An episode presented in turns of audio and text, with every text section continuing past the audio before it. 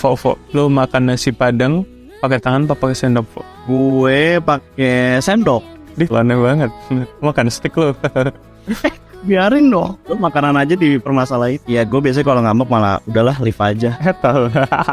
Eh, Jangan dong, kita kan mau kita kan mau ngobrol. Lu sensitif ya karena lahir di bulan Juni ini ya. Cancer lo ya, cancer ya. Oh ya dong, proud cancer gue. Apa sih? Logonya kepiting bukan? Eh apa sih? Iya logonya kepiting. Makanya ah, gue Virgo dong. Gue tuh zodiak paling pride karena Virgo tuh ambi, terus kemudian perfeksionis. Semua orang sempurna tuh ada di Virgo. Hmm, Kadang manipulatif juga sih.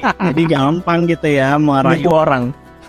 eh tapi by the way kalau kalau ini kan lagi ada Virgo juga nih di bioskop dan lu kata kemarin cerita ke gue ada nonton sama nggak sih karakter di film Virgo dengan Virgo kebanyakan atau gue banget sebenarnya itu kebetulan segeng itu Virgo semua ya makanya dinamain film dan menurut gue eh, semuanya sama-sama dominan cuma kita akan ngobrol-ngobrol sama sineas di balik Virgo and Sparklings di episode broadcast yang kelima di season kedua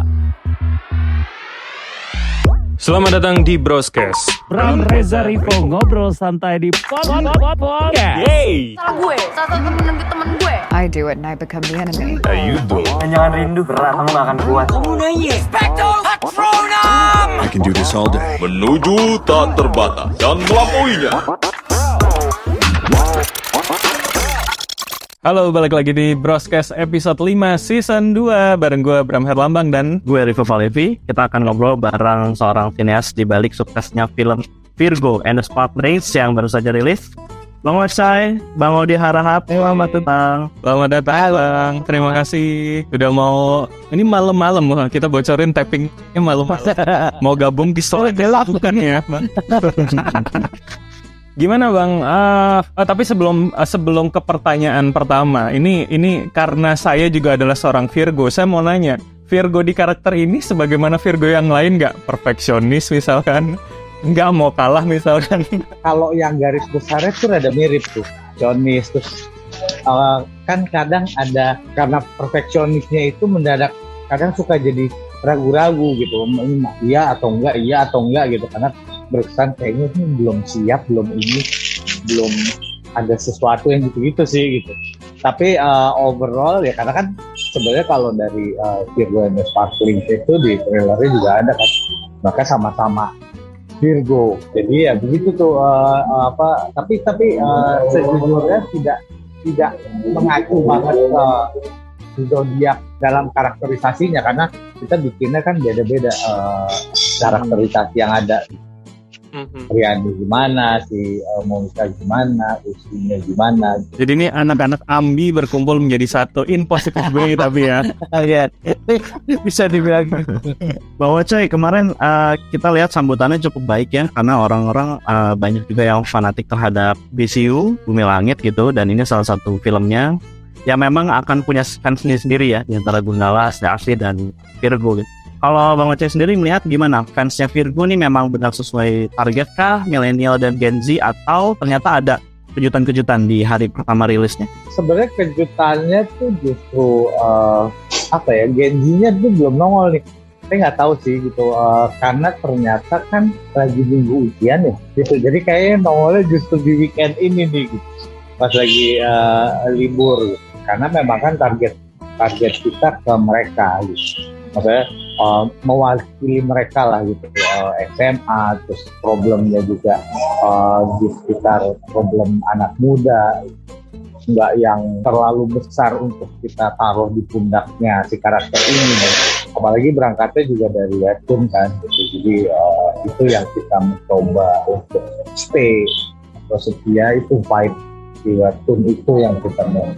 Tetap hadir ada di film Berarti memang ini Bang, apa memin eh, targetnya adalah memindahkan para pembaca webtoon yang setia itu menjadi penonton Virgo and the Sparkling gitu ya. Memang range-nya adalah remaja. Iya, range-nya adalah remaja. Cuma maksudnya bu ya memindahkan juga berharap sebenarnya pembacanya juga uh, menonton filmnya kan gitu. Maksudnya biarlah mereka membandingkan apa, apa adaptasi yang kita bikin ke film itu dengan webtoon yang karena kan pembacanya banyak banget ya gitu. Di webtoon ini itu gimana gitu. eh, saya harap sih mereka happy ya karena ini masalah proses penceritaannya dan dunia yang dibangun kan kalau webtoon the Sparkling tuh ya udah dunia sendiri sedangkan kalau di film itu ada jagat eh, jagatnya sendiri gitu yang yang eh, apa yang akan nyambung ke ke karakter-karakter lain. Kalau dari perencanaannya Bang Ocai dan tim ini hari pertama itu sudah sesuai ekspektasi kah baik eh, dari jumlah penonton maupun responnya gitu. Kayak tadi kan Bang Ocai sempat mention urgensinya belum muncul gitu. Apakah ada hal-hal lain yang mungkin sesuai ekspektasi atau belum gitu? Apa Bang kira-kira? Kalau eh, gini, kalau yang udah nonton itu ekspektasi yang kita harapkan dari mereka yang udah nonton itu berkesan sesuai gitu. Maksudnya mereka dapat funnya dapat uh, entertainingnya gitu.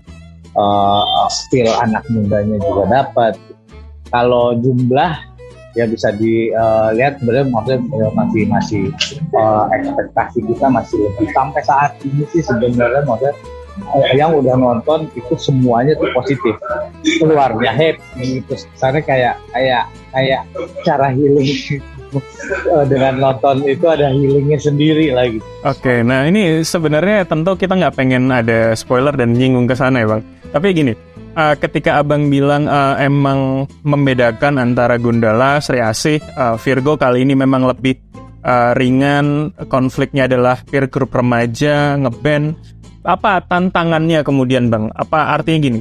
Ketika ketika dalam beberapa tahun terakhir fans dari BCU sudah terbentuk, bagaimana kemudian untuk apakah ini perluasan uh, grab market yang lebih luas lagi atau kemudian juga bisa fan service untuk fans lama dari Gundala dan Sri Asih? Sebenarnya kalau ruangnya sih pe- pembesaran ya gitu dan dan satu lagi karakter Virgo yang Sparkling ini itu Panto Taruna karakter pertama yang dikeluarin adalah the Sparkling namanya juga yang muda nih ya maksudnya kita pengen bertahan di ya udah nih yang muda dengan segala problematiknya yang arealnya make sense di di, di, eh, di situ. Berangkat dari situ juga kan ini jagoan muda yang masih eh, mencoba mencari jati dirinya nah, dengan keriuhan itu makanya moodnya mendadak beda sama yang dua sebelumnya waktu dari Gundala dan Sri Asih sesimpel kotanya beda nih Eh, apakah karena Zara orang Bandung jadi di Bandung? enggak, enggak, enggak, enggak. kalau itu enggak itu kebetulan aja sih karena Gundala dan Sri Asih itu peristiwa di Jakarta kalau saya itu saya sisi spesifik milih Bandung. Mudanya di sana juga gitu kan maksudnya yang ekspresif cara apa pun lah gitu. Ini kan uh, film ketiga pastinya orang tidak lepas untuk membandingkan terus ya dengan Gundala dan Sri Asih. Apalagi uh, pembandingannya adalah mereka sudah dewasa gitu. Sudah harus Virgo ini tadi PR-nya mencari jati diri pasti lebih banyak gitu ya. Belum lagi untuk memahami konflik apa yang dia uh, tangani nantinya gitu ke depan gitu. Ada juga orang-orang yang berkomentar bahwa konflik di dalam Virgo ini tidak begitu jelas. Baik konflik uh, dia terhadap dirinya sendiri maupun konflik terhadap masalahnya musuhnya gitu. Kemudian uh, apa namanya apa yang dia hadapi itu tidak terlihat jelas. Oh ini sebenarnya apa ya? Virus kah? Atau misalnya sebuah penyakit kan? Atau, atau apa gitu nah uh, apakah memang itu disimpan untuk uh, film Virgo ke depan gitu untuk film-film berikutnya atau memang sengaja dijadikan hal yang tidak dibahas secara dalam karena ada PR untuk menjelaskan uh, pencarian jati dirinya si Virgo ini. Uh, sebenarnya gini, maksudnya kita berangkatnya tuh dari karakter sih. Mak- Kalau apa yang dihadapi itu jelas, gitu. maksudnya nih uh, kerasukan massal dan itu juga kan mengambilnya sering tuh terjadi kayak kerasukan massal di sekolah di ini. Nah ini kita uh, bentukan apa sih kerasukan itu terjadi dan uh, bersamaan dengan uh, karakter ini mencoba ini gue apa ya? Gitu. Maksudnya gue uh, ini kekuatan ini datang dari mana atau segala itu bergerak bersama dengan uh, penonton dan si karakter itu sendiri karena bisa dibilang sampai terakhir dia juga masih belum jelas kan. Ini gue dapet dari mana? Ya itu ntar berkembang bersama karakter yang nextnya baru bisa dijelasin nextnya baru di iniin gitu. Tapi yang di sini lebih gimana sih dia menghandle apa yang dia punya dengan lingkungan yang uh, saling menjauhi dia kan dianggap uh, ya akhirnya bisa mengaktualisasikan dirinya dia Oke, itu uh, dianggap relate dengan penonton remaja, Bang. Soal soal pencarian jati diri, soal gejolak, uh, soal mimpi-mimpi gitu ya, Bang. remaja di uh, apa pun masanya selalu di zaman kita remaja uh, zaman saya dan zaman kalian itu selalu ada kan uh, pemberontakan atau apa ya gue jadi anak band atau jadi jagoan atau jadi apa gitu apa ya sih ininya gitu. Itu kan selalu pencarian itu gitu. Lulus SMA masuk mana itu? Zaman dulu masih belum jelas. Cuma dulu ada dokter insinyur sarjana hukum gitu. Mungkin sekarang lebih banyak ya gitu. Pendewasaan ini mungkin misalnya penonton kok nggak dijelasin ya iya, belum. Oh, karakternya juga belum tahu. Ayo dong kita ikut bareng sama karakter itu gitu berkembang bersama dan Karena biasanya fansnya BCW ini sudah punya teori-teori sendiri ya bang. Kadang wah itu gawat tuh. Gimana menghandlenya bang dengan teori-teori yang mungkin sudah berkembang sangat liar, apalagi mungkin mereka punya base uh, berdasarkan komik, di webtoon, kemudian udah punya uh, apa ya alurnya sendiri gitu soalnya. Tapi kan sekarang sebagai sineas di belakangnya tentu Bang Odi harus uh, bercerita satu sesuai dengan uh, skrip yang ada, kedua juga dengan sesuai ekspektasi penonton yang diperkirakan. Gitu. Gimana caranya supaya uh, ini bisa balance bang? sebenarnya gini kalau masalah mereka berteori apa yang terjadi dengan kemungkinan kemungkinannya boleh aja itu yang menarik justru mereka punya asumsi ini teori seperti ini uh, seperti ini gitu kalau teorinya itu makin panjang sebenarnya kalau ditanya ke saya saya juga nggak tahu karena yang punya Bible itu cuma cuma Joko cuma produser yang tahu Bible desain utamanya saya pun nggak tahu gitu. Mereka bebas untuk berteori bisa aja itu benar bisa aja itu salah bisa aja itu uh, justru misalnya ya, justru menjadi uh, kayak garis bawah oh ini buat si si misalnya buat produser oh, ini menarik juga di teori ini begitu jadi bisa aja begitu kan? Maksudnya segala kemungkinan kan bisa terjadi gitu. Tapi uh, menurut kalau dari saya sih saya nggak akan repot-repot untuk membantah teori itu. Ngapain? Biarkan itu menjadi dinamika yang uh, seru yang mereka lakukan bersamaan dengan perkembangan di DCU ini. Berarti sangat memungkinkan misalkan uh, pasti kan kemarin orang akan ekspektasi akan fan theory dari dari webtoon, tapi ketika lu sudah nonton movie-nya uh, berteori uh, mengira-ngira lagi bagaimana kemudian uh, sangkut paut dengan karakter lain di di di BCU itu akan mungkin jadi ide cerita kemudian untuk untuk sequel kah atau untuk kemudian uh, bertemunya dia dengan yang lain? Ya bisa iya bisa enggak.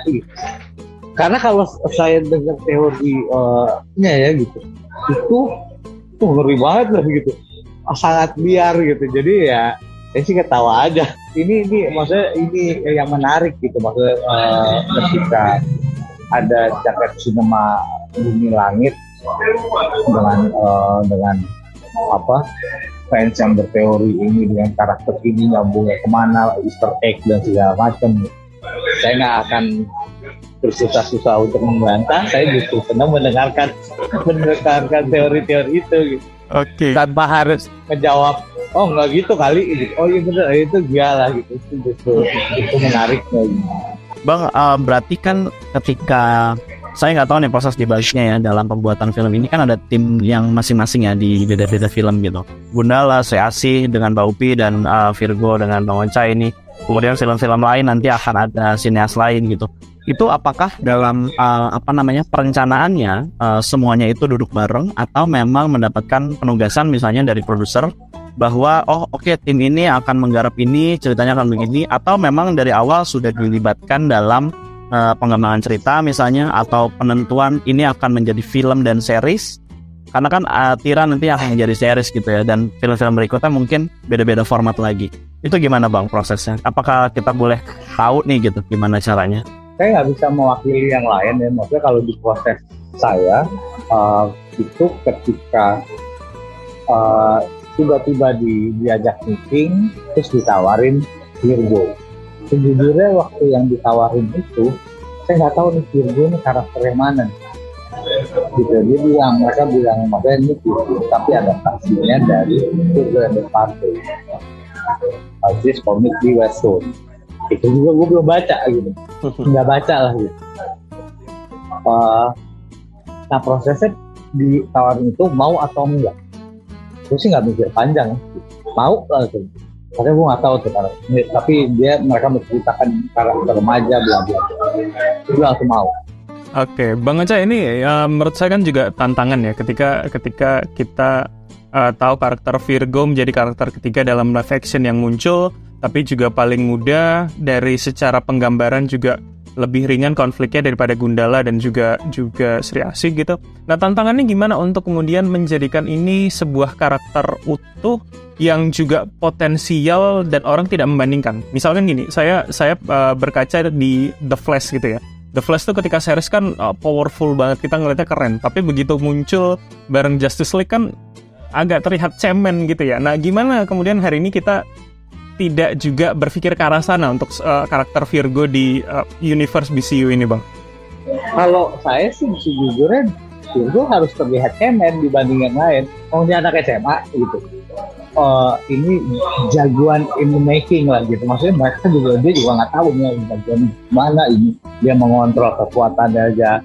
Uh, nggak bisa dilatihnya aja sama teman-teman gitu. Justru itu yang yang menarik justru di di, uh, di karakter Virgo ini gitu. Maksudnya uh, Virgo saya mau bikinnya maksudnya dia lebih manusiawi memang. Maksudnya desain dia lebih manusiawi dengan segala problematika karena dia masih anak muda nih.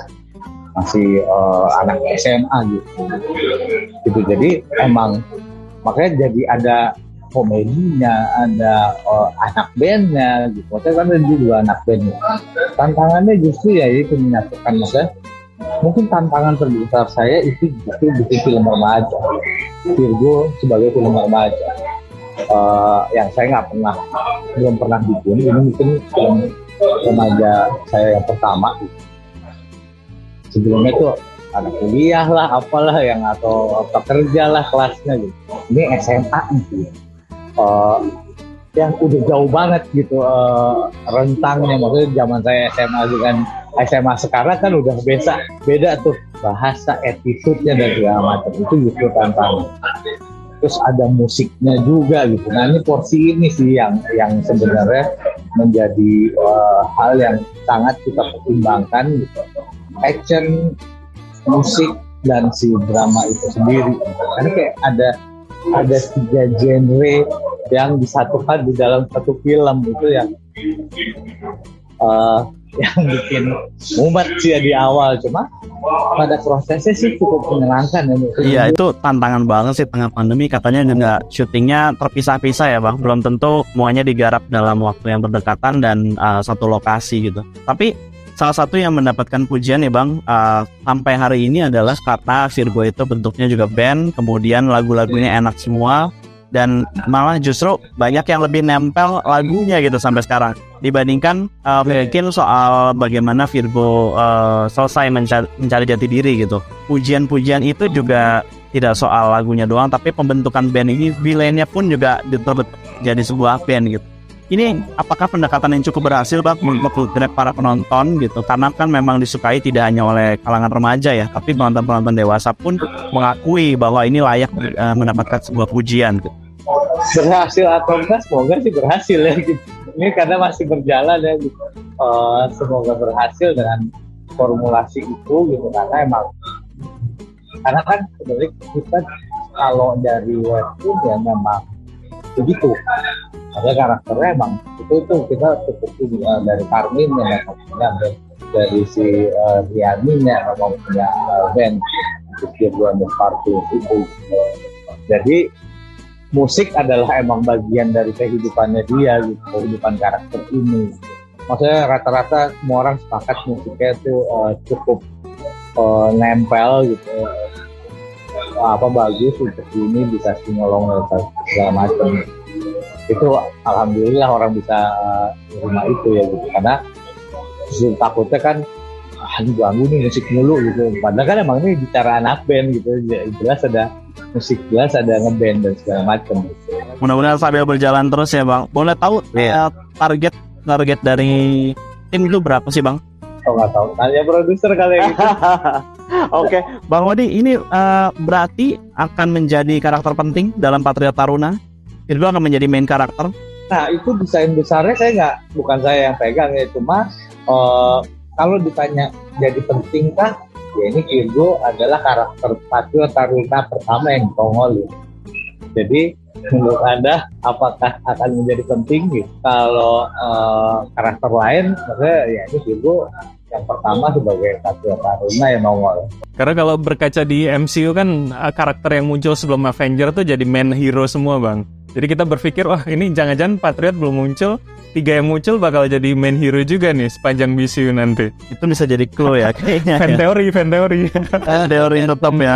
Mudah-mudahan sih memang eh, pasti keberadaannya juga akan penting. Tapi untuk main hero ataupun tidaknya kita nggak tahu bang. Masih bisa berkembang ke depannya ya. Oke. Masih terkunci rapat Bang. Benar-benar masih panjang perjalanan untuk menuju Patriot dan Patriot Taruna. Oke Bang Ocai, terima kasih banyak waktunya malam hari ini. Thank you. Uh, Broadcast bisa ngobrol soal Virgo and Sparkling. Mudah-mudahan akan terus sukses dan mencapai target penonton yang ditentukan oleh para produser. Ke depannya juga pengembangannya akan semakin baik lagi. Kita tunggu update-nya dari Bang Ocai dan tim. Kalau gitu kita pamit. Saya Riva Palevi. Dan gue Abraham Herlambang, sampai ketemu di episode broadcast berikutnya. Sampai jumpa. Selamat datang di Broscast. Bram Reza Rivo ngobrol santai di Pod Pod Pod Podcast. Hey, Salah gue, salah satu temen temen gue. I do it and I become the enemy. how you doing?